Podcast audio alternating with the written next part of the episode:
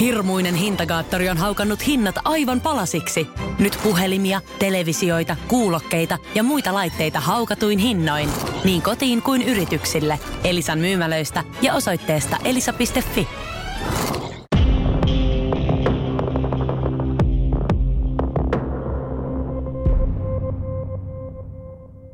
Tervetuloa kuuntelemaan Selviytyjät tarinoita elämästä sarjaa. Mä olen Teemu Pastori Potapov. Monet meistä tunnistaa sen Rein tuplaus ääni soundin. Ti, ti, ti, ti, ti, ti, ti, ti. Varmaan yksi kuuluisimpia soundimaailmoja, mitä maailmasta löytyy. Pelikoneet ja rosvopelit ja yksikätiset herättävät tunteita puolesta ja vastaan. Ja tänään meillä on aiheesta puhumassa mies, joka on ollut peliriippuvainen. Sen selättänyt Riku Forssell. Tervetuloa. Kiitos. Hei Riku, tota, aloitetaan siitä. Kerro vähän omi sanoin sun lapsuudestasi. Minkälaisesta perheestä sä olet kotoisin? Isähän oli, tota, tai on vieläkin paperitehtaalla töissä ja tota, se teki vuorotöitä ja, ja, ja sitten äiti teki aina kaikenlaisia pätkätöitä silloin pienempänä kuin oli ja äiti hoiti aina, aina minun kotona niin kuin pystyi ja sitten isä hoiti vapailla ja, ja sitten kun molemmat oli töissä, niin sitten oli isovanhemmat, jotka minun hoiti silloin pienempänä. Ja, eli mä oon syntynyt 87 ja sitten mulla on tota kaksi puoli vuotta nuorempi pikkuveli. Niin kuin sanoit, että tekee pätkätöitä ja muuta, niin miten te tulitte toimeen rahallisesti? Ö, olitteko hyvin toimeen tuleva vai pitikö tulla toimeen? Ö, kyllä mä oltiin hyvin toimeen tulevia, että paperitehtäällähän on ihan hyvät palkat, että isä pystyi hyvin elättämään silloin, kun äiti ei ollut töissä, että – ei ollut mitään niin kuin rahasta pulaa silloin. Minkälaisia arvoja sulle opetettiin rahan suhteen lapsena ja nuorena? Opetettiinko sua säästämään vai oliko teillä ihan kuluttamisjuhlaa myös olemassa? No musta tuntuu, että minua ei kauheasti mitenkään opetettu rahan käyttöä silleen oikeastaan mitenkään. M- miten sä itse koet rahan arvon? No nyt se on muuttunut, että tänä päivänä se on semmoinen pakollinen, millä sitten saa katon pään päälle ja ruokaa, mutta silloin, silloin pelatessa sitä kuvitteli, että se raha toisi jotenkin sen onnellisuuden sitten jossain vaiheessa, mutta se oli sellaisia harhakuvitelmia. Palataan vähän sinne sun lapsuuteen. Jos sun pitäisi kuvailla itseäsi lapsena, minkälaisena sä näkisit itsesi silloin? Kiltti, ujo, hiljainen, ehkä vähän herkkä Olitko vähän sisäpäin kääntynyt? No joo, mä oon nyt tällainen introvertti varmaan ollut niin kauan kunnes lopetin ton pelaamisen, että nyt on vähän niin kuin enemmän tullut sellainen. Tai no, tietyissä tilanteissa mä olin ekstrovertti, mutta enemmän sisäpäin kääntynyt, että kun sä olit seitsemänvuotias, niin tietokoneet imaisivat sut maailmaansa. Mikä niissä kiinnosti? No mä en oikein osaa sanoa, että silloin suurin piirtein samaan aikaan meille tuli Nintendo ja Mä en ihan kauheasti muista silleen mun lapsuudesta, mutta äitinkään kun juttelin, niin se sanoi, että aina ennen koulua, koulua pelattiin kaverin kanssa Nintendo ja Super Mario, Mario ja sitten tota, tai sit koulun jälkeen sit jatkettiin sitten Super Mario siinä. Ja tietokoneella jo tuli paljon vietettyä aikaa ja Nintendon parissa ja sitten tietysti ulkoon kavereitten kanssa ja tälleen. Mikä pelaamisessa kiinnosti pientä Rikua? Sä tykkäsit pelata paljon. Joo, mä tykkäsin pelata. En mä en mä oikein osaa selittää sitä, että minkä takia mä tykkäsin, mutta se, jotenkin se pelaaminen oli mukavaa ajanvietettä silloin jo pienenä. Kokivatko sun vanhempasi missään vaiheessa, että sä olisit pelannut liikaa päivässä? No kyllä se varsinkin silloin yläaste, yläaste ja lukio aikana oli, kun mä varmaan melkein koneellistuin koko ajan silloin aina jossain päivissä, niin kyllä silloin, silloin koki, että pitäisi välillä lähteä uloskin tai tehdä jotain muuta. Puuttuvatko he koskaan sun tietokoneen kautta pelikoneintoiluus? Ei mun mielestä mulla ollut koskaan mitään sellaisia niin kuin lakkoja siinä pelaamisessa tai niin kuin pakotettu tavallaan, että en olisi saanut pelata, että, mutta kyllä ne niin kuin pakotti joskus aina ulos siitä lähtemään, että ei ollut koko päivää tietokoneella. Oliko sulla noihin aikoihin muita harrastuksia? Ja jos oli, niin mitä ne oli? No alaasteen loppupuolella niin pelasin jalkapalloa muutaman vuoden, mutta tota, sitten mä lopetin jalkapallon, kun tota, en saanut enää peliaikaa silloin ja muutenkaan se ei ollut mulle kovin hyvä laji, kun mä olin hyvä, tai yksin yrittää siinä jälkäpallossa, että se ei ollut silleen hyvä laji mulle. Sä tuota, sanoit, että sä olit, tai olet vähän tämmöinen introverttityyppinen tyyppi, niin täyttikö toi pelaaminen jonkinlaisen aukon sulla? Kyllä mä niin sanoisin, että kaikki pelaaminen on täyttänyt tietyllä tavalla jonkunlaista aukkoa mun sisällä tai silleen, että Mä olen 80-luvun lapsia, niin, niin mulla oli Amiga 500 ja Commodore 64 ja muuta. Ja muistan, kuinka kavereiden kanssa pelattiin yhdessä tai oikeastaan katsottiin vieressä, kun toinen pelasi. Oliko sulla mitään tämmöistä, että pelasitko omissa oloissa vai oliko sulla kavereita, joiden kanssa pelasit yhdessä? öö, sekä että sen verran niin kun muistelin tuota pelaamista, niin varmaan kaikki kaverit, mulla on ollut paljon eri kavereita ala-asteelta, lukio saakka vaihtu monet kerran, niin varmaan niin kuin kaikissa on yhteistä, että jos ollaan kavereilla käyty kylässä, niin me ollaan aina pelattu jotain tietokonetta tai pelikonsolia. Sitten kun ne on tullut meille, niin ne on pelannut tietokonetta tai pelikonsolia. Kuinka sosiaalinen sä olit noihin aikoihin? Vai sulkeudut sä omiin oloihin? Mä olin niin kuin tosi ujo, ettei mulla ollut muuta kuin niitä tiettyjä kavereita, kenenkään mä niin kuin, hengasin ja juttelin ja tälleen. Mutta tota, tosi ujo muuten, että mä mitään uusia kavereita hommannut tai uskaltan kelleen tuntemattomalla jutella. Mutta oliko toi sitten pelaaminen ja tietokoneet, oliko se semmoinen tietynlainen apuväline sulle saada ihmiskontakteja, kaverikontakteja? Öö, No ei välttämättä. Kyllä mä ihan kavereiden muitakin juttuja tehtiin, että paljon oltiin ulkoa ja junnuna pelailtiin jalkapalloa ja mitä nyt tehtiinkään ulkoa, niin urheiltiin välillä ja talvella laskettiin mäkeä ja kaiken näköistä tehtiin muutakin, ettei se pelaaminen ollut ainoa homma siinä lapsuudessa. Sitten kun sä siirryit yläasteelle, niin sä jouduit koulukiusatuksi, koulukiusaajien kohteeksi. Miten kaikki kävi?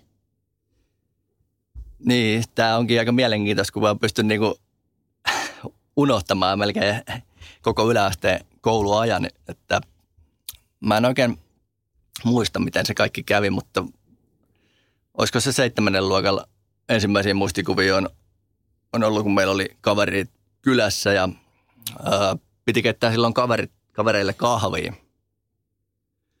Niin mä en osannut keittää silloin kahvia, kun mä olin vuoden juonut kahvia ja aina oli kahvit keitetty ja tälleen, niin mä laitoin vedet ja porot sinne samaa, samaa tota, osastoa ja keitin sitten siitä kahvit. Ja en mä muista, olisiko se ollut se ensimmäinen kerta, milloin koulussa sitten alkoi vittuilu siitä. Ja en ainakaan muista, että olisi ollut niin kuin mitenkään fyysistä, koska kiusaaminen, että enemmän, enemmän henkistä ja sellaista, Nälvimistä. sellaista nälvimistä ja sellaista tavallaan, niin kuin, niin just nälvimistä.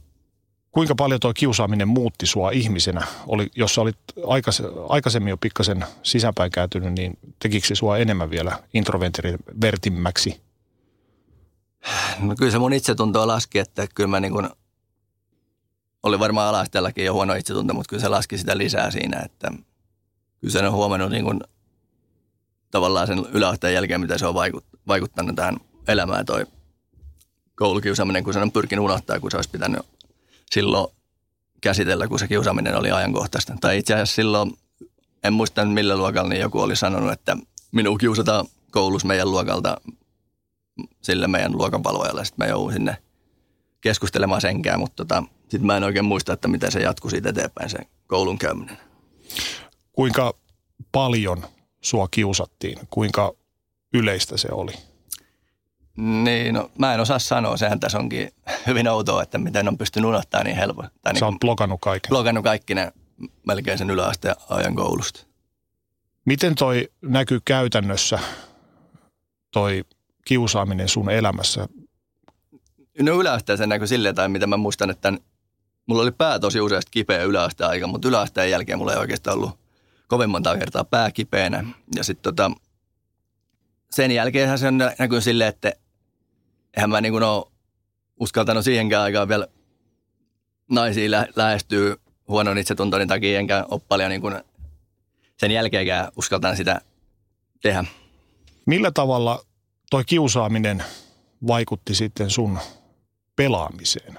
Sä olit yläasteella tuolla, niin miten, minkälainen vaikutus sillä oli siihen? Mä luulen, että se oli niin kuin ensin silleen pakenemista niihin tietokone- ja tietokone- ja konsolipeleihin enemmän, kunnes sitten täytti 15 ja sitten se alkoi niin kuin, tulee enemmän ne rahapelit kuvioihin. Oliko se ennen sitä 15 ikävuoden muutosta, niin oliko se pelaamiseen ja se tietokonepelaaminen, niin oliko se sulle semmoista siitä reaalimaailmasta pakenemista toiseen maailmaan? Että sä sait olla omissa oloissa eikä kukaan tule nälvimään sua. Joo, oli. Se oli just sellaista, että siinä pystyy unohtaa kaikki asiat. Koitko, että sä sait siitä jotain helpotusta? No ihan varmasti, että jos ei olisi ollut mitään tavallaan pakokeinoa, niin olisi saattanut niin kuin tulla mielenterveysongelmia paljon enemmän tai ihan mitä tahansa muuta juttua. Että. Miten toi tietokone- ja pelikone pelaamisesta niin rahapelipelaamiseksi muuttu? Tapahtuiko se yhtäkkisesti vai pikkuhiljaa, että et edes tavallaan huomannutkaan sitä? Se tapahtui pikkuhiljaa. Tota, joskus ala-asteella varmaan ensimmäisiin kertoon ehkä pelannut niitä just entisen raha-automaattiyhdistyksen peliautomaatteja joskus käytiin iskän kahvilla ja sitten pyysin aina, että saako kolikon, että voisi pelata pelikonetta. Käytiin sellaisessa paikassa, missä ei niin kuin valvottu sitä ikärajaa ollenkaan, niin sitten mä sain aina kolikon ja pikkuveli oli kanssa aina silloin. Sitten aina kun hävisi kolikon, niin sitten pyysi uuden kolikon, tai jotain kolikoita, en mä muista niitä määriä enää, niin sitten saattoi saada vielä toisenkin kerran rahaa ja pelasi sinne. Ja pikkuveli pelasi ihan samalla tavalla sillä, mutta se yleensä vaan pystyi niinku jättämään ne, jos se voitti jotain niin itselle silloin. Sulla ei ollut semmoista kykyä? Ei ollut, että se on, kun mä oon miettinyt näitä riippuvuusasioita paljon, niin se on varmaan, tai liittyykin tuohon impulssin kontrollointiin, että sen huomaa vielä nyt kun on lopettanutkin pelaamisen sen impulssin kontrollointiin, että esimerkiksi jos saa jos nyt suklaata vaikka syö tai ostaa levyn, ja, niin en mä sitä yhtä palaa yleensä pysty syömään, että kyllä se melkein se levy menee päivässä. Että. Eli tavallaan oli asia mikä tahansa, tuommoinen koukuttava juttu, niin se vetää sut mukanaan. No ei se asia välttämättä, mutta se tavallaan, mä en pysty tavallaan estämään niin hyvin niitä mielihyvää, kun tulee mielihyvää kerran, niin tavallaan ei ole sitä impulsin kontrollointia, mikä sanoo normaalille ihmiselle, että, tai haluaisi tavallaan lopettaa, mutta sitten niin kuin aivot suutaa, että lisää, lisää, lisää, lisää. Oletko sä addiktoituva ihminen? Tai onhan mulla ollut addik- tai noita silleen riippuvuuksia, mutta ei se niin kuin toi impulssihäiriö tai kontrollointihäiriö, niin se on hyvin pieni osa siitä niin kuin riippuvuudesta. Muistaaksä vielä sen fiiliksen, kun löit ne ensimmäiset kolikot tämmöiseen yksikätiseen? Mikä siinä pelikoneessa viehätti sua? En kyllä muista ensimmäistä kertaa tarkalleen, mutta kyllähän se oli silloin varmaan se jännitys ja mahdollisuus voittaa rahaa silloin, kun nuorempana pelasi, pelasi ensimmäisiä kertoja. Niin. Tuliko siitä tuplauspotti äänestä tai muusta, niin tuliko sulle jotain semmoista rushia, semmoista fiilistä, että tämä on se mun juttu? Joo, tai se sitä äänet tullut, mutta se tuli aina tavallaan niistä tuplaus, mitä enemmän tavallaan tuplas, niin silloinhan tuli aina enemmän, enemmän jännitystä, adrenaliini, virtaa kehoa ja tälleen, että sehän siinä on osa, osa syynä koukutuksessa se jännitys, mitä siitä saa. Aika moni meistä on pelannut niitä yksikätisiä ja, ja rosvopelejä ja sitten kun tuplaus tulee ja siinä on se mahdollisuus voittaa, tosiaan niin kuin sanot, niin se adrenaliini nousee, mutta sitten kun tulee häviö, niin tulee kova tipahdus. Oliko sulla, koetko sä, että sulla se tipahdus oli, se pettymys oli tosi niin kuin tavallista ihmistä kovempi? En, ei se, ei se niin kuin siinä pelaamisen aikana silloin, kun jos, varsinkin jos pystyy vielä jatkaa pelaamista, ei se vaikuttanut se pettymys mitenkään erityisen kovasti verrattuna muuhun ihmiseen. Sä olit tuolloin 15-vuotias, kun aloit lyömään rahaa niihin kolikkopeleihin, niin tuliko silloin kuvioihin mukaan muita rahapelejä kuin pelkästään tämä kolikkoautomaateilla pelaaminen? Mä muistan, että mulla on markka-aikaan lyöty pitkävetä ja silloin mä en ollut vielä 15 täyttänyt. 2002 mä täytin vasta 15 ja mä mietin, että no ihan varmaan, mutta mä luulen, että mä isä on vienyt joskus jonkun pit, pitkävetolapun mulle silloin, koska mä muistan, että 10 markalla silloin mun voitto oli 360 markkaa ja se tuntui tosi suurella silloin. Niin kun, en muista, oliko sitten 13 vai 14-vuotias, milloin on sen voittanut. No sehän on sen ikäiselle tosi iso raha. Niinhän se on. kun tässä ollaan juteltu, niin kerrot, että isäsi antoi sulle ensimmäiset kolikot, että sait pelata rosvopelejä. Isä antoi ensimmäiset pitkävetolaput. Kuinka paljon sä syytät omaa isäsi sun tästä peliaddiktiosta? En yhtään, että kyllä nyt voin suoraan verrata niin kuin pikkuvelejä, kuka on tavallaan saanut ihan samalla tavalla rahaa vanhemmilta ja pelannut sit niitä ei ollut pelaamatta, mutta ei se, niin kuin, ei se ole ollenkaan niin kuin vanhempien, vanhempien syy, että kyllä se olisi viimeistään myöhemmässä iässä voinut alkaa se riippuvuus ja se ei olisi silloin alkanut.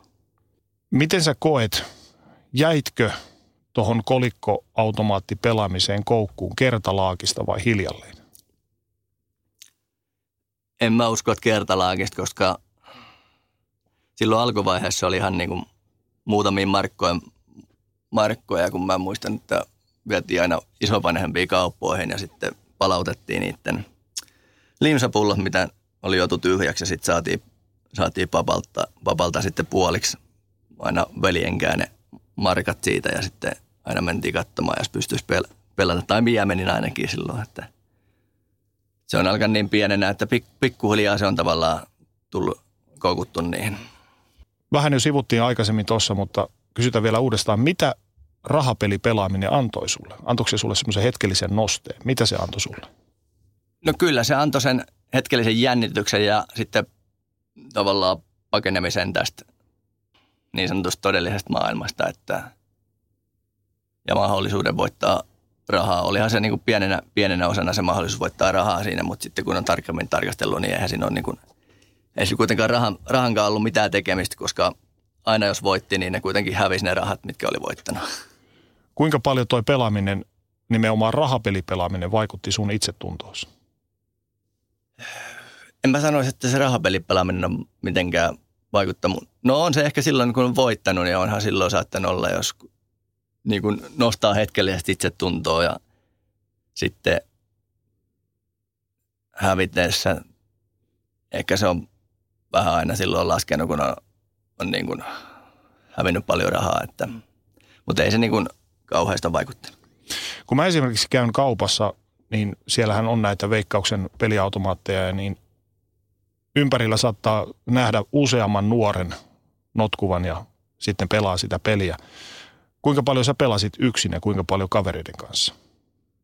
Alkuvaiheessa oli, niin kuin, oli aina sellaisia jotain pelikavereita, jotka ei ollut niin kuin oikeat kavereita mulla tai muuten kuin nä, näki siellä pelatessa. Ja sitten jossain vaiheessa siinä 15 vuoden jälkeenkin mulla oli yksi, yksi kaveri, kenen mä aina silloin tällöin käytiin pelaamassa ja sitten mä kävin, kävin välillä, välillä myös yksin pelaamassa. Et silloin joskus 15 ja 18 vuoden välillä, kun mä tota, aloin myös pelaamaan ravipelejä, vaikka en oikein mitään niistä ymmärtänytkään, niin lauantaisin aina tuli käytyä kioskilla katsomassa, katsomassa raveja ja sitten lyötyy niistä lähdöistä vetoa ja sitten niitä, oliko se nyt kuusvitonen silloin, mikä oli, niin missä piti kuuteen lähtöä löytää voittajat, ja, mutta sitten se oli monesti, että ne pelikoneet oli kuitenkin sen verran koukuttavampia, että välillä ei tullut niitä lähtöäkään nähtyä, kun tuli pelattua nyt pelikoneet.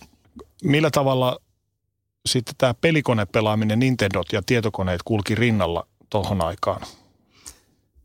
No silloin yläasteen aikana ja sen jälkeen ei mulla ollut tietysti kauheasti rahaa, että kyllä mä paljon enemmän pelasin silloin noita, noita tietokoneita konsolipelejä kuin näitä pelikoneita ja muita rahapelejä. Miten sä itse näet, kuinka paljon pelikonepelaaminen, Nintendot ja tietokoneet ovat kytköksissä tähän sun myös rahapelipelaamiseen? Onko ne ollut semmoinen, onko tämä semmoinen porttiteoria tieto? Voiko tähän käyttää semmoista porttiteoriaa, että se on johtanut tohon? No mä en varsinaisesti usko porttiteoriaa sillä tavalla, että tai, tai johtaahan tietyt asiat tiettyyn juttu, mutta se johtaa, johtuu siitä, että ne vaikuttaa samalla tavalla molemmat pelaamisesta pystyy saada ihan samoja vaikutuksia kuin tuosta rahapelaamisesta, että ei siinä ole välttämättä mitään sellaista porttiteoriaa, mutta kyllä mä kuitenkin, mä oon miettinyt, että olinko mä silloin niin kuin ihan pelaamisen riippuvainen. Kyllä mä varmaan olin silloin niin kuin tietokonepelaamisen ja konsolipelaamisen jollain tasolla riippuvainen ennen kuin se siirtyi sitten rahapeleihin. Miten sä näet, kuinka paljon toi koulukiusaaminen ja pelaaminen korreloivat keskenään? Enemmän kiusaamista, enemmän pelaamista, vähemmän ja vähemmän. Miten, miten sä itse koet sen? Kyllä se nyt kor- korreloi sillä tavalla, että ilman koulukiusaamista ei olisi välttämättä ollut niin paljon pelaamista, mutta vaikea mennä sanomaan. En, en kyllä osaa sanoa. Sä tuossa aikaisemmin jo mainitsit, että, että tuota, tuli pelattua semmoisissa paikoissa, missä ei se valvonta ollut niin tarkkaa. Niin missä kaikkialla sä pelasit? Olit kuitenkin aika nuori, eikä alaikäisten pitäisi saada pelata noita rahapelejä. Joo, no silloin oli muutama, muutamassa kaupassa, missä oli silloin huonompi se tai valvonta, niin Haminassa oli kaksi kauppaa, niin niistä toisesta kaupassa ja sitten toinen, on, toinen oli sitten taas huoltoasema, mitä ei nykyään, nykyään enää Haminassa ole, niin siellä ei ollut oikeastaan muistaakseni koskaan tullut siellä kukaan mitään sanomaan, mutta sitten siellä Haminan toisessa kaupassa siellä kierteli vartija aina, mutta ne pelikoneet oli sille piilossa tavallaan, että ei sinne nähnyt kukaan työntekijäkään, kun siellä pelasi. Että. Mutta enemmän silloin tuli just vanhemmilta pelaajilta, että onko pojalla ikää, kyseli tälleen. Mut. Ja sen jälkeenkin vielä, kun olin täyttänyt 15, koska miehän olin sellainen babyface ja on vieläkin. Millä tavalla sä rahoitit pelaamisesta tohon aikaan? Sä sanot, että mummolta ja papalta tuli vähän pullopalatusrahaa ja muuta. Teitkö kesätöitä, mitään tuommoista, millä sä olisit saanut rahaa siihen?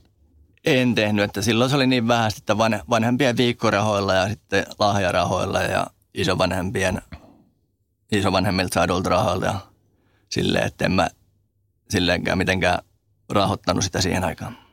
Kuinka paljon sä pysyt balanssissa voittojen ja häviöiden kanssa? No vähintään silloin, kun täytin 15, niin silloin alkoi niin menee alaspäin. Käytitkö rahaa mihinkään muuhun kuin pelaamiseen? Vaatteisiin tai mitä nuoret pojat kaljaa juomaan tai muuta?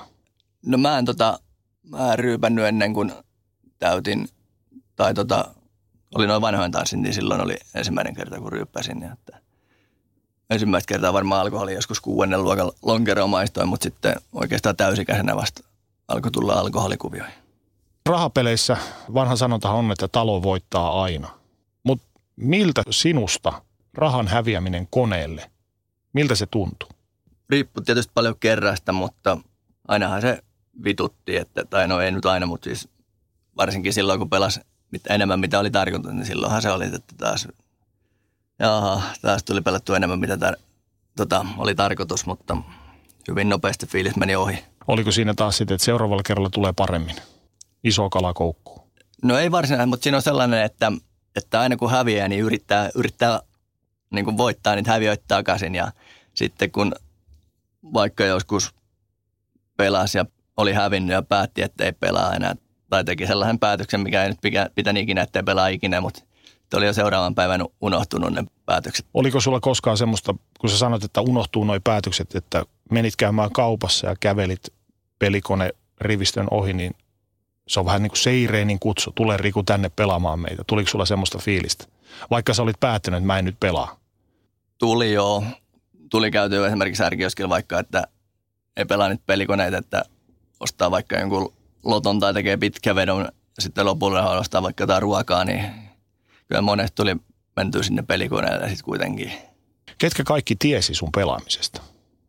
No ei siitä oikeastaan todellisuutta tiennyt muuta kuin yksi mun kaveri, tai eikä sekin tiennyt koko todellisuutta, kuinka paljon mä sitten loppupeleissä pelasin sinne, että vanhemmat sitten sit silloin, kun jäin, jäin kiinni siitä pelaamisesta, niin silloin en tiedä sitten. Koitko sä vielä tuolloin 15 sanotaan 18-vuotiaana, että sä olisit koukussa?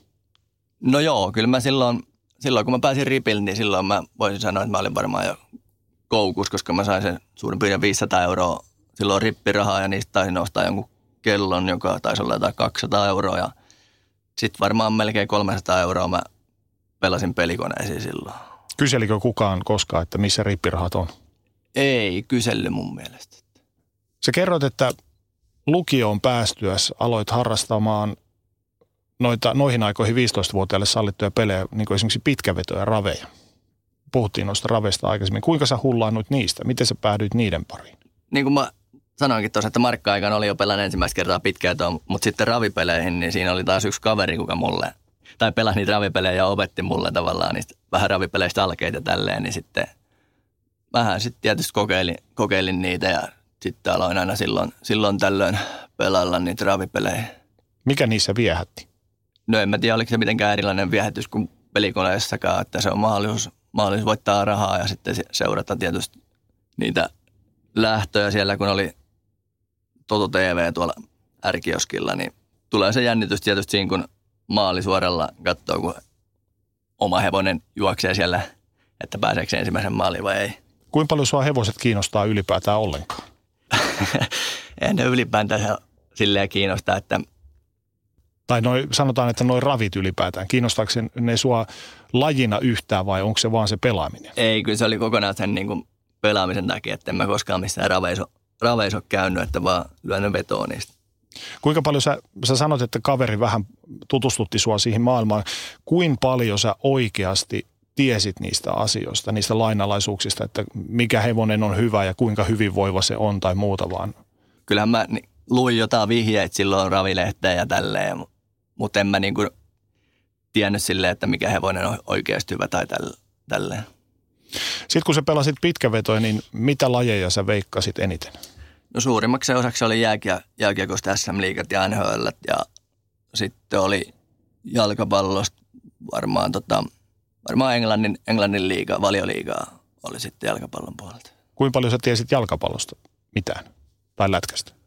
Seurasitko aktiivisesti? No niitä, niitä mä seurasin silloin jossain vaiheessa enemmän, että niistä mä tiesin jo enemmän kuin hevosesta. Miksi juuri noita? Mikä niissä kiinnosti?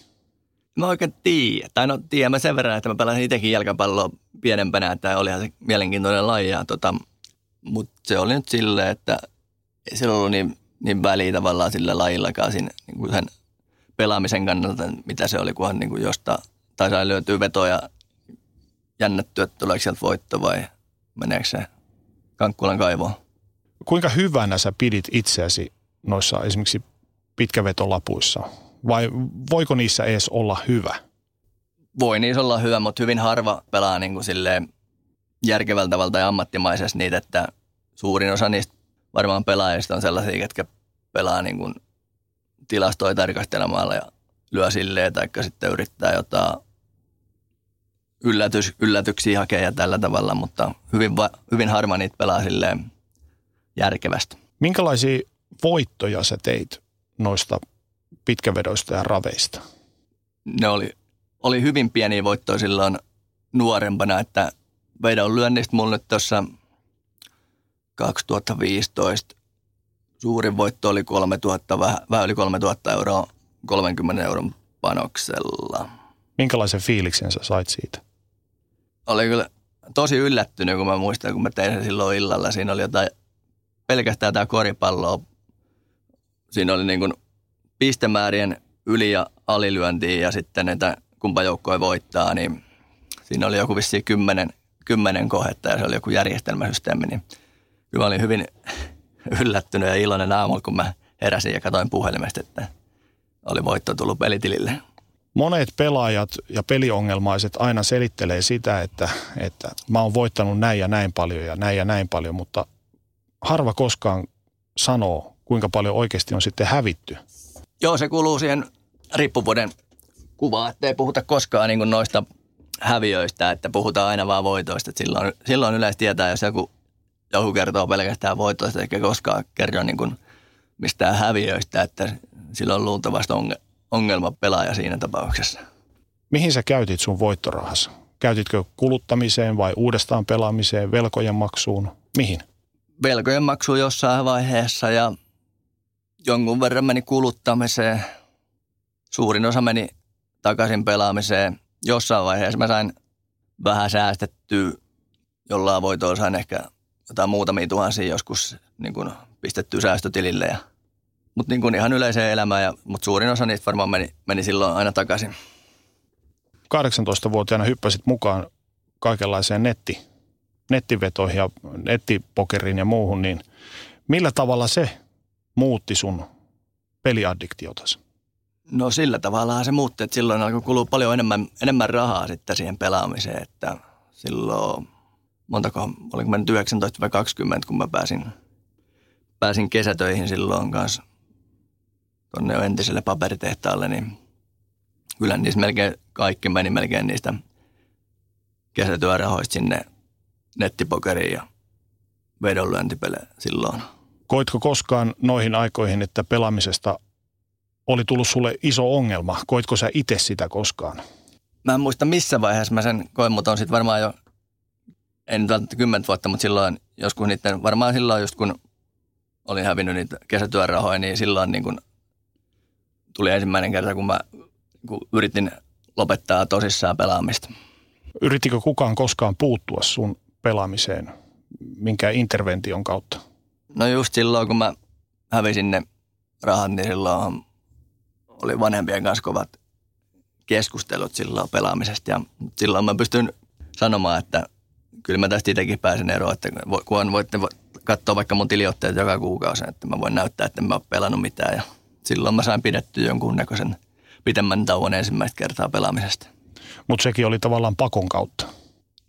No joo, se ei ollut ehkä sellainen, vielä milloin mä olisin halunnut ensimmäistä kertaa lopet, lopettaakaan. Mutta silloin se oli niin kuin pakon kautta joo. Missä kohtaa sä innostuit täysillä nettipokerista? Muistaakseni mä tein silloin, kun mä täytin 18, eli 2005 lokakuussa, niin heti tota, tilit sinne, mutta ei mulla sitten 2006 mä pääsin kesätöihin niin kuin ensimmäistä kertaa, jolloin mä sitten pelailin niitä kesätyörahoja sinne nettipokeriin. Oliko sulla mitään tavallaan esikuvia, että Ilari Sahamies on tehnyt miljoonia sillä tai Jens Kyllönen tai muita, että katsoitko sä heitä niin kuin ylöspäin, että kyllä mä, mullakin on mahdollisuus tuohon? Kyllä mä seurasin silloin, seurasin niitä pokerifoorumeja ja pokerikeskusteluja aina silloin, kun mä pelailin siellä, ja, mutta ei mulla mitään varsinaista esikuvaa ollut koskaan. Millä tavalla nettipokka muutti sun omaa pelaamista? Syvenikö se entisestään? No joo, silloin se niin kuin alkoi muistuttaa tätä tietokoneen pelaamista ja silloin se oli vielä niin kuin, paljon enemmänkin meni aikaa kuin tietokoneen pelaamiseen, kun parhaimmillaan joskus aamulla tai päivällä aloitti pokerin peluun ja pelasi iltaa saakka ja sitten kävi nukkumaan ja aamulla heti ensimmäiseksi tietokone auki ja uudelleen jatko pelaamista. Kuinka paljon sulla suurin piirtein päivässä meni tunteja tuohon? Mä en niitä alkuaikoja ihan muista, mutta kyllä niitä jo, joskus varmaan jotain 12 tuntiakin tuli istuttua koneella putkeen. Mitä se teki sun sosiaalisille suhteille? Siinä ei paljon kaverisuhteita tai naissuhteita luoda enää tuossa vaiheessa. Ei ollut, mutta se on, kyllä mä yleensä niin kuin viikonloppuisin sit pystyin silleen niin kuin lähteä kavereiden kanssa hengailemaan viikonloppuisin, ettei se niin kuin montaa kertaa tavallaan estä näitä mun viikonloppumenoja. Kun toi nettipelaaminen sai susta otteen, niin mitä kävi kolikkopelien hakkaamiselle vai jatkuko se siinä rinnalla myös? No kyllä se väheni silloin alu, aluksi jonkun verran, että, mutta kyllä se niin kuin koko aika on aina tavallaan jatkunut tuohon saakka, kunnes mä lopetin silleen. On siellä ollut aina pieniä taukoja siinä kolikkopelaamisessa, mutta se oli sellainen, mikä on ollut niin kuin ihan alusta alkaen mukaan ne kolikkopelit. Se on sitateissa sulle ollut semmoinen niin kuin rakas harrastus. Se on se, mistä kaikki on lähtenyt, niin ei ole pystynyt luopumaan siitä. Onko se ollut sulle se niin sanottu tärkein juttu? Ei, vaan se on ollut se vittumaisen juttu, mistä on yrittänyt monta kertaa päästä eroon, mutta siitä ei ole päässyt mitenkään, kun niitä on joka paikassa niitä pelikoneita, että vaikka nettipelissä tai netissä pystyy sulkemaan kaikki sivustot, sivustot monta kertaa on sulkenutkin.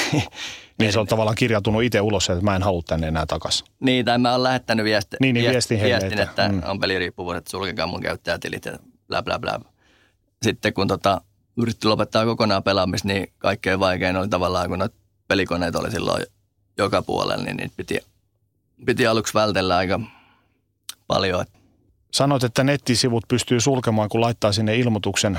Jos me katsotaan vaikka MTV, The Music Television, niin jokaisella mainostauolla on Mr. Greenia ja on sitä, tätä ja tota kasinoa ja sitä kanavaa nimenomaan katsoo nuoret. Mitä mieltä sä oot tuommoisesta mainonnasta?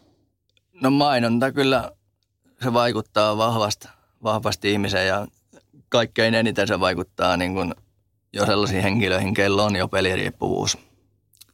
Että ne mainokset kyllä aiheuttaa niitä retkahtamistapauksia varmaan monta kertaa, kun yrittää lopettaa ja sitten tulee joku mainos jostain radiosta, radiosta tai televisiosta, missä puhutaan jostain peliyhtiöstä tai uusista peleistä, niin kyllä niin kuin, jos ne saa ajattelemaan sitä pelaamista, niin se voi olla, että se niin kuin alkaa, tulee tota niitä retkattaamisia siinä. Tai ihmiset aloittaakin pelaamisen mainoksien kautta. Ei niitä muuten näytettäisi niin paljon. Miten sä itse koet, tietyllä tavalla helpottaako se kuitenkin se netin oleminen, tai tavallaan pitää sua tiukemmin siinä addiktiossa kiinni netin kautta, koska se netti on kuitenkin tavoitettavissa koko ajan ympäri vuorokauden? Öö, ei ole ongelma, vaikka netissä on peli, ne pystyy aika, aika hyvin pystyy blokkaamaan kaikki nettipelaamisen, mutta sitten käteispelaaminen on se, mitä ei pysty niin kuin mitenkään blokata. Käteispelaaminen on varsinkin peliriippuvaiselle niin se suurin haaste tällä hetkellä, mutta onneksi nyt tota Veikkaus on kehittelemässä ainakin pelikoneisiin sitä tunnistautumissysteemiä, että sitten pystyisi asettaa itselle tota rajat sinne tai kokonaan estää sen oman pelaamisen. Sä mainitsit jo tuossa aikaisemmin siitä, että jäit kiinni vanhemmille pelaamisesta parikymppisenä. Sä asuit vielä silloin kotona, niin ja vanhempas tajus, että sulla on peliongelma. Miten se asia paljastui? En ihan tarkalleen muista, että miten, mitä siinä kävi silloin. Että en mä kyllä usko, että mä oon kertonut, koska mä niin kuin peliriippuvainen, niin kuin mäkin yritin, niin yrittää viimeisen asti niin kuin, tavallaan piilotella sitä omaa ongelmaa ja jatkaa pelaamista. Miltä se tuntui jäädä kiinni omille vanhemmilleen peliongelmaisena, parikymppisenä kollina? Ää, kyllä se hä- hävettihän se silloin jo ensimmäisen kerran ja kyllä se niin kuin oli tosi niin kuin surullinen tai semmoinen, että on niin kuin ehkä pettänyt vanhemmat tai silleen, kun on tuhlannut kaikki rahat ja tälleen. Kuinka sun vanhempas reagoivat siihen? En mä muista sitten ensimmäistä reaktioa kyllä, mitä siinä oli, mutta silloin mä juteltiin just siitä, että, että sovittiin, että näytän tiliotteet, että ne pystyy seuraamaan, miten, miten mulla on tili, tai että on mä pelannut vai enkö mä pelannut. Yrititkö sä valehdella ja silotella totuutta heille? No en mä vielä silloin, silloin mutta sitten yhdessä vaiheessa, kun oli ollut jonkun verran pelaamatta ja ne oli ratkennut, niin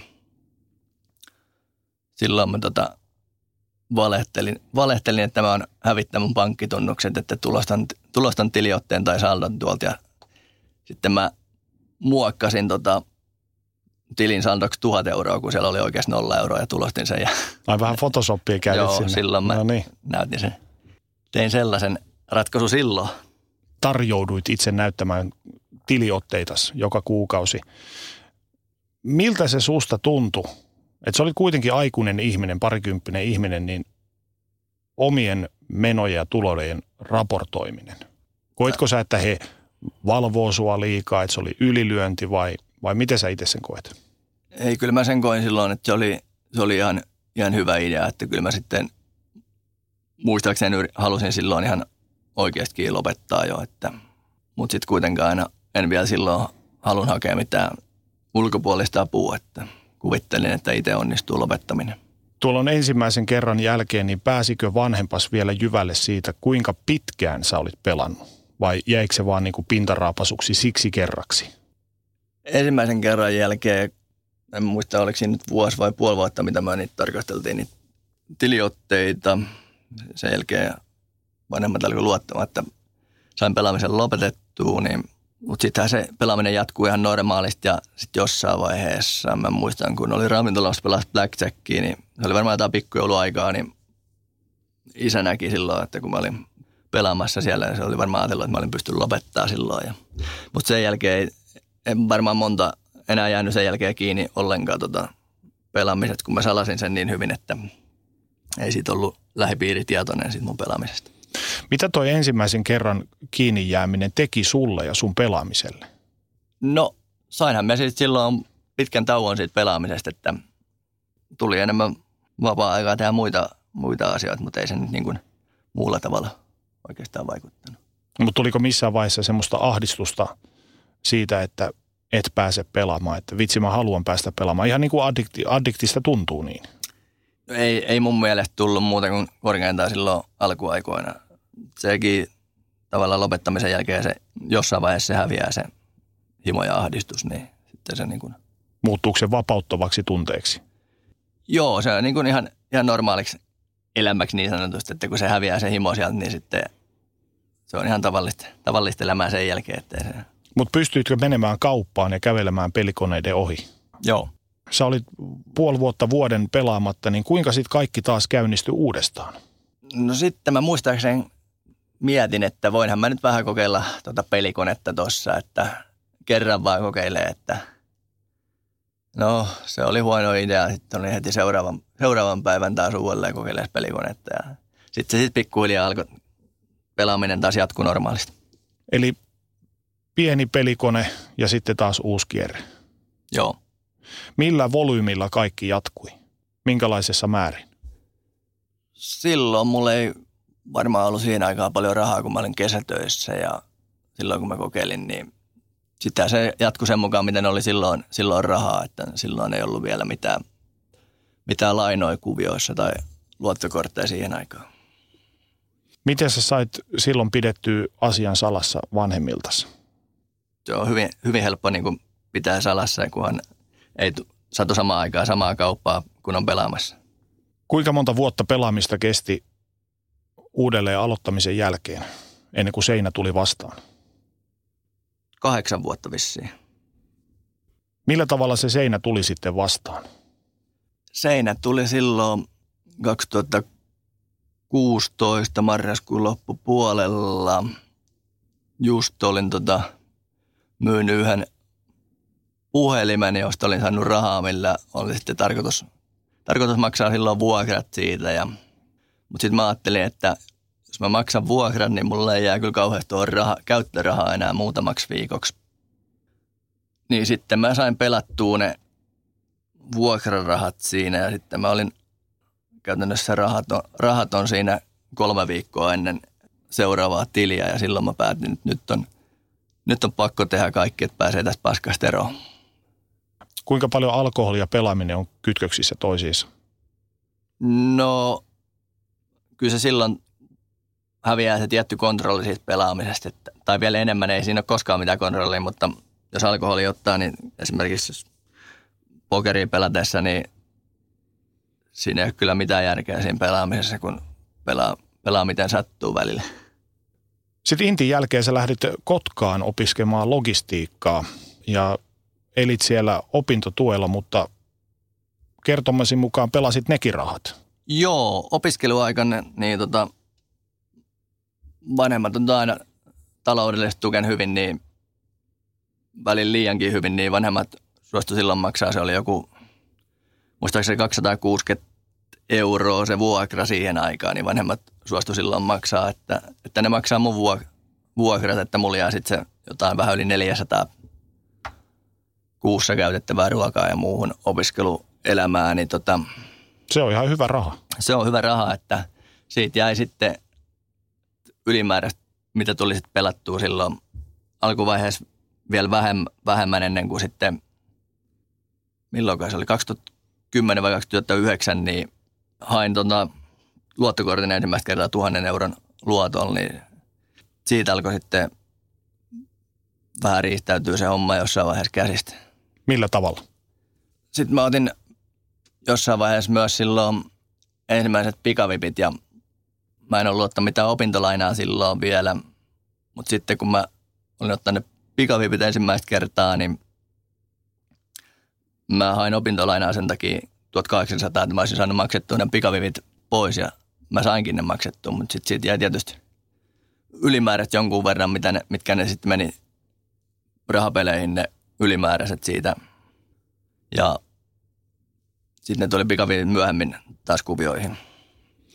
Niin sä sorruit ottamaan pikavippejä rahoittaaksesi elämisessä ja pelaamisessa, niin tuntuko silloin koskaan, että nyt ollaan vähän kivipohjassa?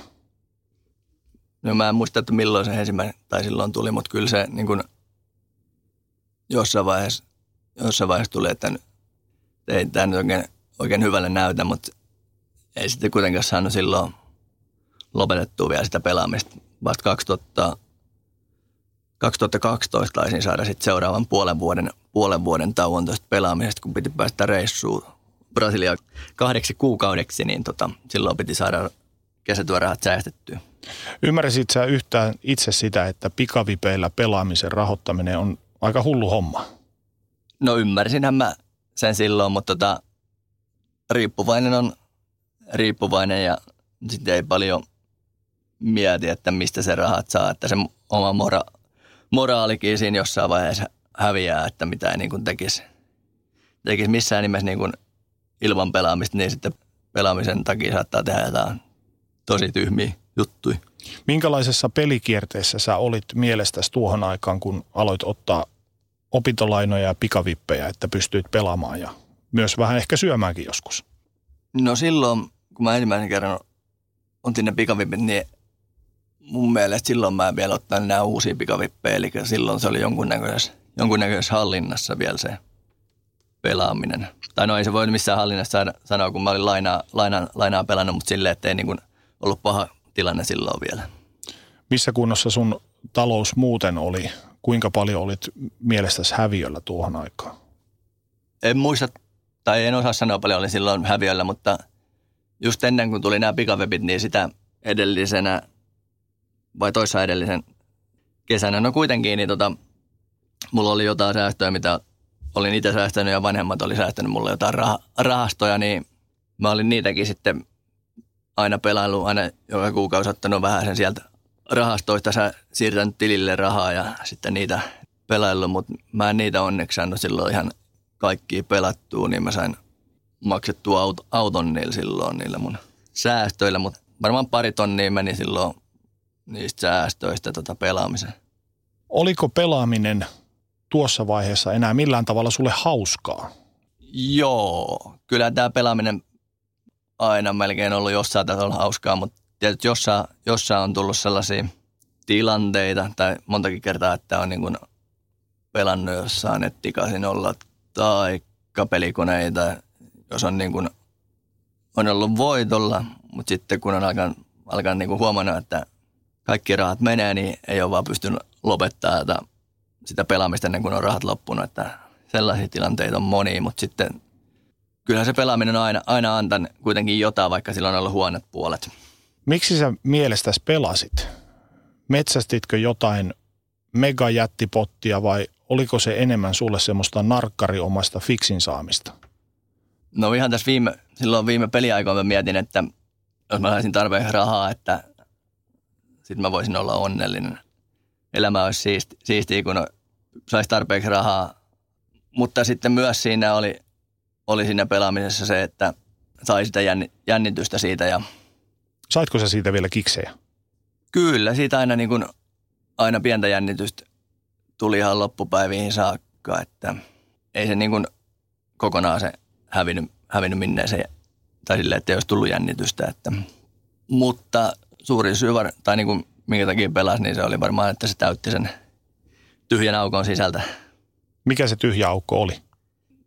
Tyhjä aukko oli tavallaan semmoinen, ettei ollut niin kuin yhteyttä itseeni eikä oikeastaan kehenkään muuhunkaan ihmiseen sellaista niin kuin todellista yhteyttä omiin tunteisiin tai kehenkään muuhun ihmiseen. Ja sitähän ihmiset kaipaa sitä yhteyttä, että mä näen, että kaikki riippuvuudet johtuu siitä tietyllä tavalla siitä yhteyden, että se niin kuin manipuloi sitä, että siinä olisi tavallaan niin kuin joku todellinen yhteys siinä ihmisten välillä tai niin kuin, niin. Pahensiko tuo pelaaminen ja mitä hurjemmaksi se sulla meni, niin suurensiko se sitä aukkoa sinussa? ei se varmaan ole minne niin kuin suurentunut. Että kyllä se on aina ollut se jonkunnäköinen aukko, mitä on yrittänyt vaan täyttää, mutta ei, se on, mikä ei ole koskaan tullut täyteen, koska ei se, ei se voi tulla tuollaisessa riippuvuudessa, että se on vaan väliaika, väliaikainen se aukon täyttäminen aina, kun pelaa. Että. Miten sä näet, kuinka paljon kanssapelaajat kärsii samankaltaisista jutuista kuin sinä? Kyllä sen aina näki tuolla kioskelle ja kaupoissa ne samat naamat, ketkä siellä pelasi, niin niillä oli ihan, ihan samanlainen riippuvuus kuin mulla.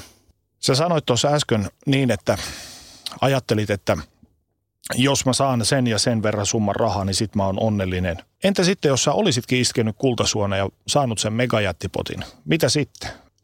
No mä veikkaan, että aluksi mä olisin varmaan lähtenyt kiertämään maailmaa. Jossain vaiheessa mä olisin varmaan, varmaan hävinnyt ne rahat. Mä luulen, että mä olisin varmaan lähtenyt jonne Las Vegasiin vähän kokeilemaan, kokeilemaan vähän isompia pöytiä ja siellä jonkun miljonäärin varmaan olisin mennyt pelaamaan ja hävinnyt kaikki rahat. Että se megapotin jahtaaminen ei olisi lopettanut sun, tai se saaminen ei olisi lopettanut sun pelaamista, vaan panokset olisi vaan koventunut? Tuskin olisi lopettanut. Ehkä vähäksi aikaa olisi voinut lopettaa, mutta olisin varmasti jatkanut pelaamista, että ainakaan jos en olisi niin tehnyt samanlaista terapiaa ja itse tutkiskelua, mitä tein tuon lopettamisen jälkeen. Panoksista puhe ollen, kuinka isolla panoksilla pelasit pahimmillaan? Mm, no mulla on varmaan vedonlyönnissä oli 300 euroa varmaan suurin panos ja sitten nettikasinolla oli joskus, kun 2013 marraskuussa oli niin kuin mun paras voitollinen tai sellainen varmaan ainoa voitollinen kuukausi, kun voitin 7000 euroa sinä kuukautena ja niin silloin mä pelasin sadan euron, tai vai oliko se 125 se maksimipanoskin välillä siellä nettikasinoilla.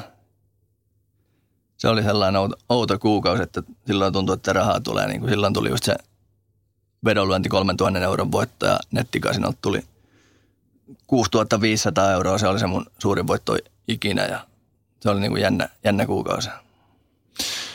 Oliko noin sun panokset koskaan semmoisia, että sua hirvitti laittaa likoon satoja määriä euroja sinne pinkkaan, että, että kuitenkin sä tiedät, että jos tulee huono käsi tai huono lätkäpeli, eikä se meekään niin kuin sä oot veikannut, niin sä menetät hirmuisen summan rahaa. Vai onko se osa sitä hommaa? Netissä ne, tavallaan se rahan arvo häviää jossain vaiheessa. Kyllähän nyt niin kuin tiedostaa, että se on niin kuin hemmetis rahaa, mutta jossain vaiheessa, kun siellä pelaa, niin se rahan arvo katoaa. Tietysti yhdessä vaiheessa mä muistan, mä pokeri pelasin, niin olin voittanut jonkun turnauksen melkein 2000 euroa siitä saanut, niin melkein seuraavan päivän mä lähdin vähän, vähän kokeilemaan tuhannella eurolla niin heads upia, eli toista pelaajaa vastaan. Ja sitten siinä, oliko se ensimmäinen vai toinen käsi tuli tavallaan sen kolme saman maan korttia siihen pöytään. Mä, mä en ihan tarkalleen muista, mikä käsi mulla oli, mutta mä ajattelin, että nyt mä niin bluffaan sen kaverin ulos, niin silloin oli tietysti väri suoraan, suoraan siihen tuhat euroa meni, meni Ai sen silientien, niin se, se oli vähän tota, silloin vähän vitutti. Miten tuommoisessa tilanteessa, tilanteessa reagoidaan? Kyllä muistan, että monta kertaa mä mun sänkyä niin huutaa, niin on hakannut sänky, sänkyä kahdella kädellä ja hajonnut sinne. Mutta toi, tommonenkaan ei pysäytä. Ei sitä niin kuin peliriippuvasti ei pysäytä oikeastaan mikään kuin se rahan loppuminen, se pysäyttää. Alkoholistille ei voi sanoa, että lopeta juominen, vaan viinan juominen loppuu sillä viinan juomisella. Eli sitä viinaa pitää juoda niin kauan, että se seinä tulee vastaan. Tässä pelaamisessakin on varmaan sama homma, että pitää pelata niin kauan, kunnes on rahaa ennen kuin se juna pysähtyy. No joo, siis periaatteessa pystyy lopettaa, lopettaa ihan milloin vaan, mutta mun näkemyksen mukaan silloin suurin osa niin kun riippuvaiset lopettaa, kun tulee sellaiseen, sellaiseen kohtaan, että on niin kun valmis tekemään kaikkensa, kaikkensa sen eteen, että on valmis hakemaan kaikkia apua ja valmis ottamaan vastaan kaikkia apua, mitä saa, niin silloin on niin sataprosenttisesti itse haluaa päästä siitä eroon siitä pelaamisesta. Että mullakin oli silloin muutaman kerran, kun itse pystyin lopettamaan sille ilman apua, niin silloin se oli ehkä vähän se 95 prosenttia, mikä musta halusi lopettaa, mutta se 5 prosenttia ei ollut ehkä vielä silleen, että se olisi halunnut lopettaa sitten pelaamista. Tuossa aikaisemmin mainitsit, että halusit päästä reissuun Brasiliaan. Joo. Ja sä päätit säästää vähän rahaa ja jätit pelaamisen ihan omaehtoisesti ja pystyit olemaan puolisen vuotta pelaamatta, mutta sitten taas notkahdit uudestaan. Miksi?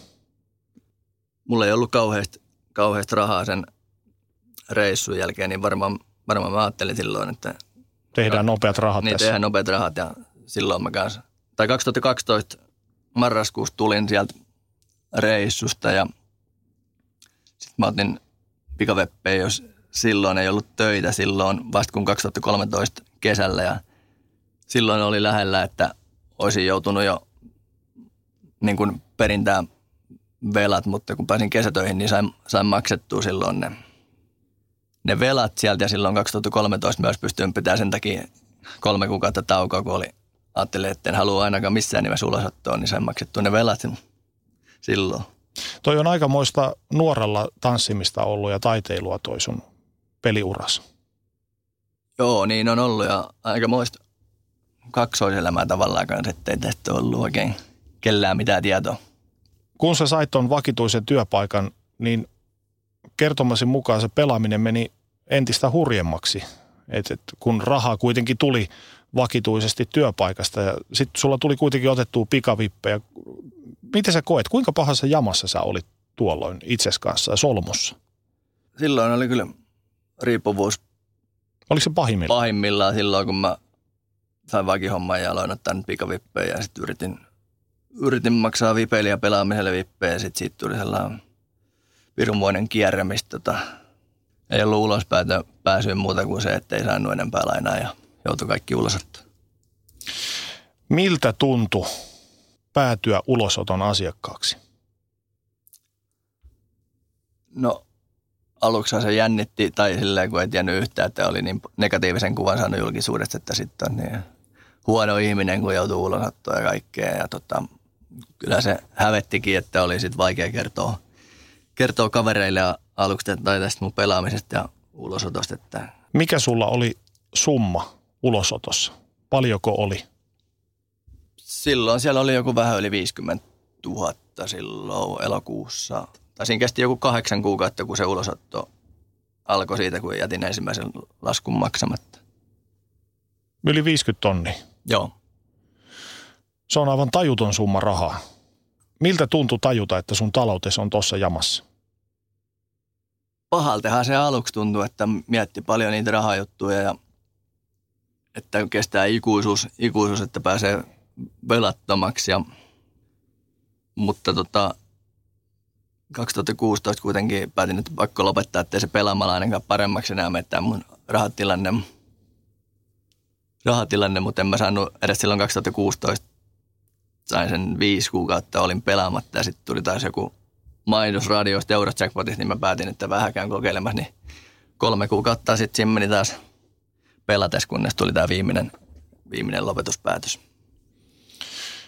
Paljon sä uskot hävinneesi rahaa elämässä aikana? Sitä on hyvin vaikea laskea, laskea sitä tarkkaa summaa, mutta siellä 50 ja 100 000 euron välillä se on varmaan lähempään 100 000. Ton ulosoton jälkeen tai siihen aikoihin sä et enää pystynyt elättää itseäsi. Sut passitettiin hoitoon. Minkälainen kokemus se oli? Niin, tai ei minun passitettu. Minä itse hain. Tai itse hait hoitoon, hakeuduin niin. sinne, että kyllähän se oli silloin, tota, kun mä soitin ensimmäisen kerran työterveyslääkärille, että silloinkin hävetti kertoa, että mulla on peliriippuvuus. Mä sanoin ensimmäisen kerran puhelimessa, että mulla on niin mielenterveysongelmia. Sitten alkoi kyselee tarkemmin, niin sitten mä vasta sanoin, että mulla on peliriippuvuus. Että. Sitten mä menin sinne, sinne puhumaan lääkärille ja tota, kyllähän se tunteellinen, tunteellinen tilanne oli kertoa ensimmäistä kertaa ulkopuoliselle omista Oliko se omista, vapauttavaa? omista ongelmista. No oli se vapauttavaakin samaan aikaan, mutta se oli niin kuin tunteellista ja vapauttavaa samaan aikaan kertoo siellä. Ja eihän se lääkäri tiennyt, tiennyt tota peli, peliriippuvuudesta oikein mitään. Se katsoi sieltä jostain kirjasta, että mikä se on ja kyseli, että kiinnostaa minun lääkkeet, mutta mä tajusin kuitenkin silloin sen verran, että ei se, ei se kyllä millään lääkkeellä lähde, että voi ne himot vähän helpottaa, mutta, mutta, mutta sitten se pääsin tota työterveyspsykologille silloin. Minkälaisia aha-elämyksiä sä koit sitten psykologin vastaanotolla? Minä kävin vain kaksi kertaa siellä psykologilla silloin, niin siellä mä en kauheasti mitään aha-elämyksiä kokenut sille. Mä, se on enemmän vaan selitin sille mun elämästä ja näin poispäin. Että, mutta sitten sen työpsykologin jälkeen mä hakeudun A-klinikalle ja sitten itsekin, itse aloin selvittää ihan paljon mun elämästä ja pistin niin kuin, mietin kaikkea, mitä mun elämässä on tapahtunut. Tein tavallaan silleen niin kuin lapsuudesta saakka semmoisen, tai pistin elämäni niin kuin palasiksi, että mietin, että mikä vaikuttaa mihinkin ja näin poispäin. No minkälaisia vastauksia sä sieltä sait itsellesi? No sellaisia vastauksia, että ihan, ihan lapsuudesta saakka se huono itsetunto on lähtenyt jo ihan lapsuudesta saakka, että mä oon ollut kiltti, kiltti ihminen ihan siellä lapsuudesta saakka. Ja tämä koulukiusaaminen on vaan niin kuin pahentanut mun, tai huonontanut mun itsetuntoa. Ja tota, se on niin kuin lisännyt sitä pelaamista. Ja sitten mä niin kuin sain silloin, tota, kun mulla oli huono itsetunto, niin että työkaluja, että miten, alkaa niin kuin parantaa omaa itsetuntoa. Että, ja sitten mä tajusin, että en mä oikeasti ole sellainen niin huono ihminen kuin mä kuvittelin. Jos sä ajattelet tuota A-klinikka hoitoa ja sieltä saamaasi apua, niin oletko sä saanut sieltä kaiken sen, mitä sä oot hakenut? Joo, kyllä mä sieltä sain niin kuin sen, sitä apua, mitä mä niin kuin tarvin, tarvin silloin. Että. Minkälaisia työkaluja sä sait itsellesi? Siellä mä aina oikeastaan kauhean saanut työkaluja, kun mä vaan enemmän keskustelin senkään. Tai no tietysti silleen sain työ, työkaluja, että se kertoo, että vaikka voit peilin edes sanoa, että katsoo itse silmiä ja sanoa, että sä oot hyvä tyyppi, sä oot hyvä tyyppi. Tällä tavalla, mutta ei niin kuin siihen pelaamiseen riippuen varsinaisesti mitään työkaluja, kun mä olin saanut silloin niin kuin pelaamisen lopetettua, kun mä menin sinne A-klinikalle, eikä mulla ollut himojakaan silloin, kun mä kävin siellä A-klinikalla. Ja silloin mä vaan keskusteltiin paljon mun elämästä ja siitä mielipiteistä, että mistä se riippuvuus juor, juurtaa juor, juurensa ja näin poispäin. Pois lukien noin isot velat, 50, 60, 70 tonnia, mitä ikinä ne olikaan, niin mikä tai mitkä muut oli sun suurimmat motivaattorit lopettaa pelaaminen? Tuliko se sisäsyntyisesti, että nyt tämä saa loppua?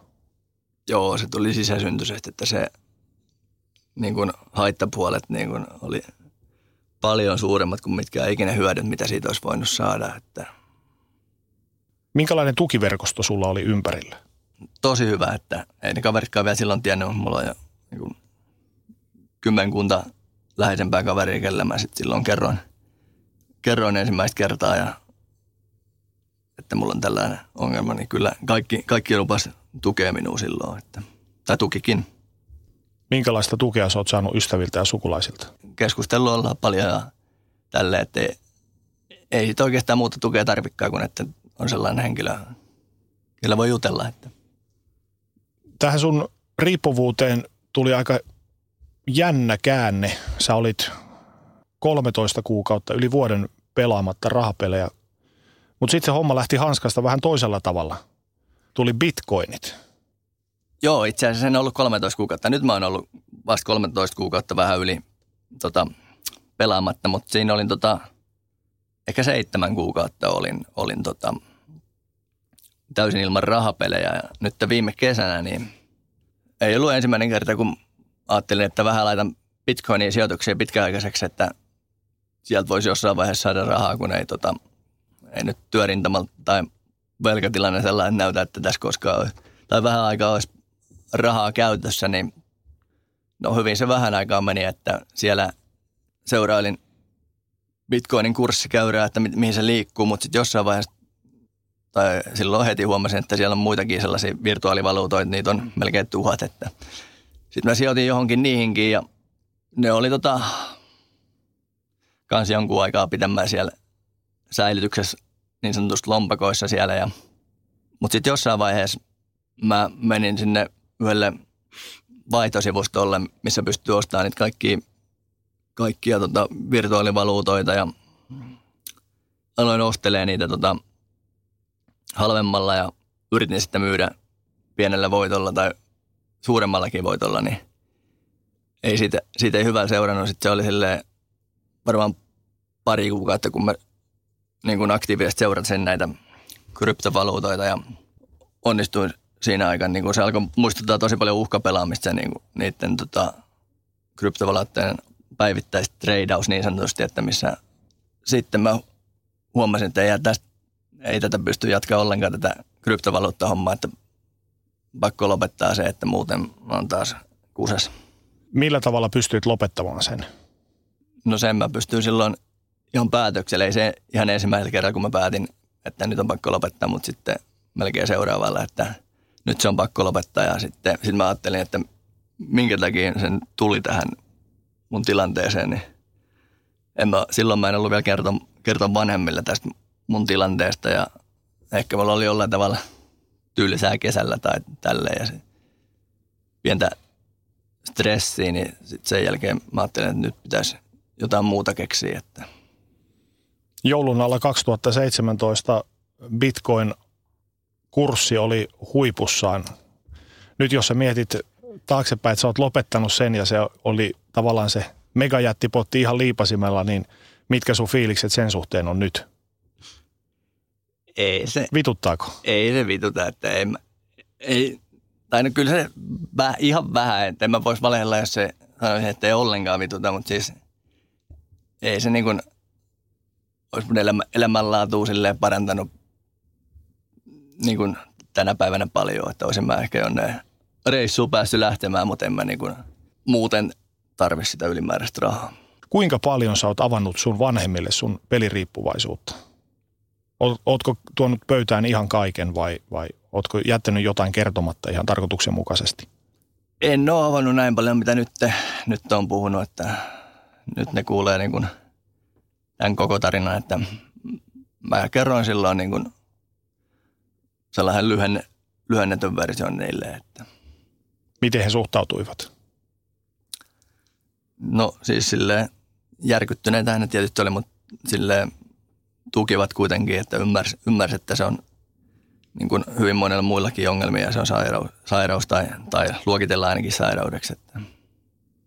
Miten sä Riku koet, kun on kyseessä peliriippuvainen ihminen, niin mistä kohtaa ensimmäisenä ihmisen kannattaa lähteä tutkimaan, että onko hänellä pelaamisen kanssa ongelma? Ja, tai niin kuin, tavallaan mitkä on ne merkit, että tietää ihminen pystyy sanomaan itselle, että mulla ei ole nyt kaikki hyvin? Joo, jos valehtelee ihan mistä asiasta tahansa, mikä liittyy pelaamiseen tai rahan käyttöön, niin se on sellainen iso huutomerkki siihen, että on jotain ongelmia. Toinen juttu, jos ottaa yhtään lainaa pelaamisen takia, silloin on jonkunnäköisiä ongelmia.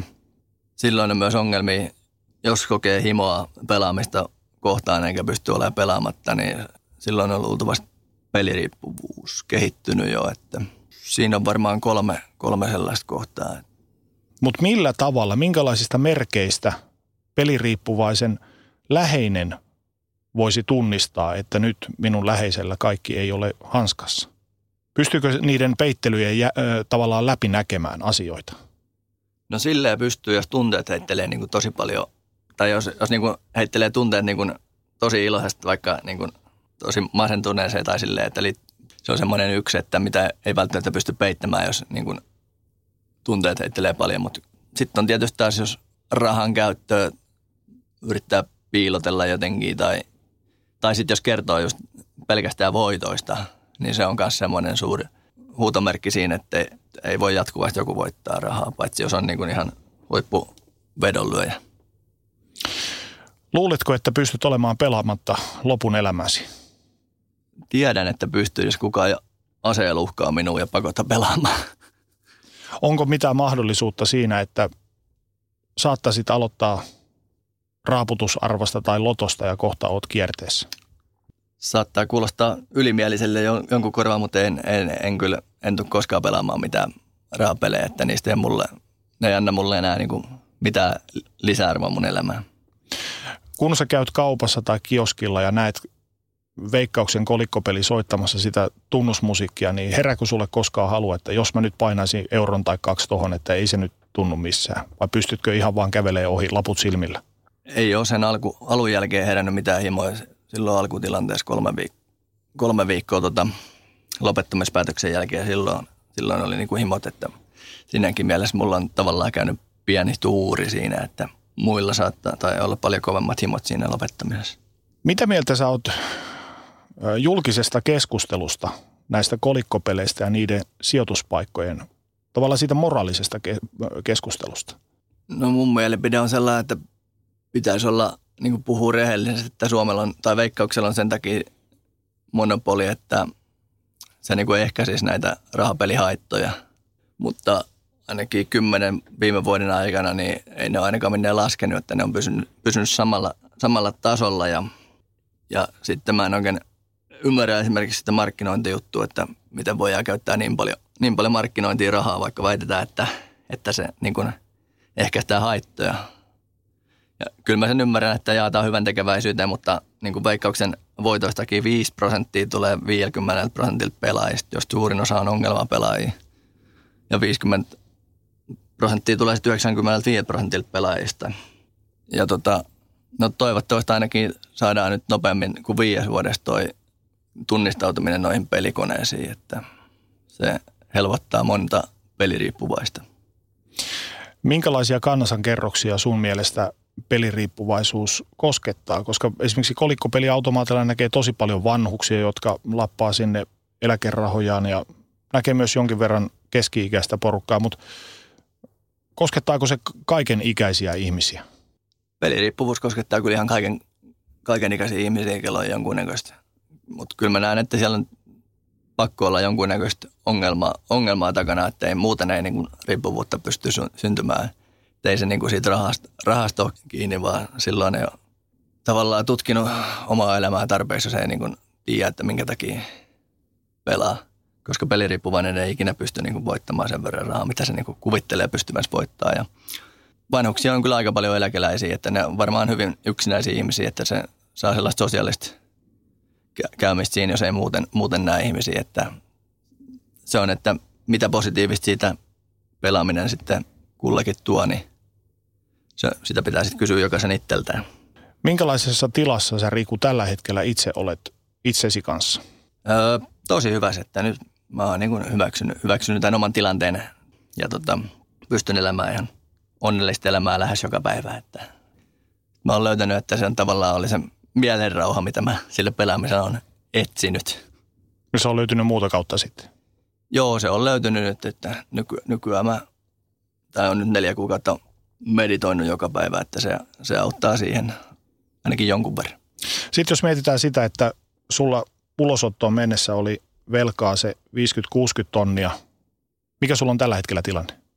No siellä on se vähän alle 60 tonnia tällä hetkellä ulosotos, että mä oon se joku 12 tonnia varmaan lyhentänyt sinne ulosottoon ja ne on, velat on vaan muutaman tonnin kasvanut korkoon. Kuinka pitkään sulla menee, että sä pääset nollille? En ole tarkalleen laskenut, että ajattelin kyllä hakea sinne velkajärjestelyyn, että jos sitä kautta saisi sais osan veloista anteeksi tai ainakin ne korot pois, niin vähän helpottaisi elämää.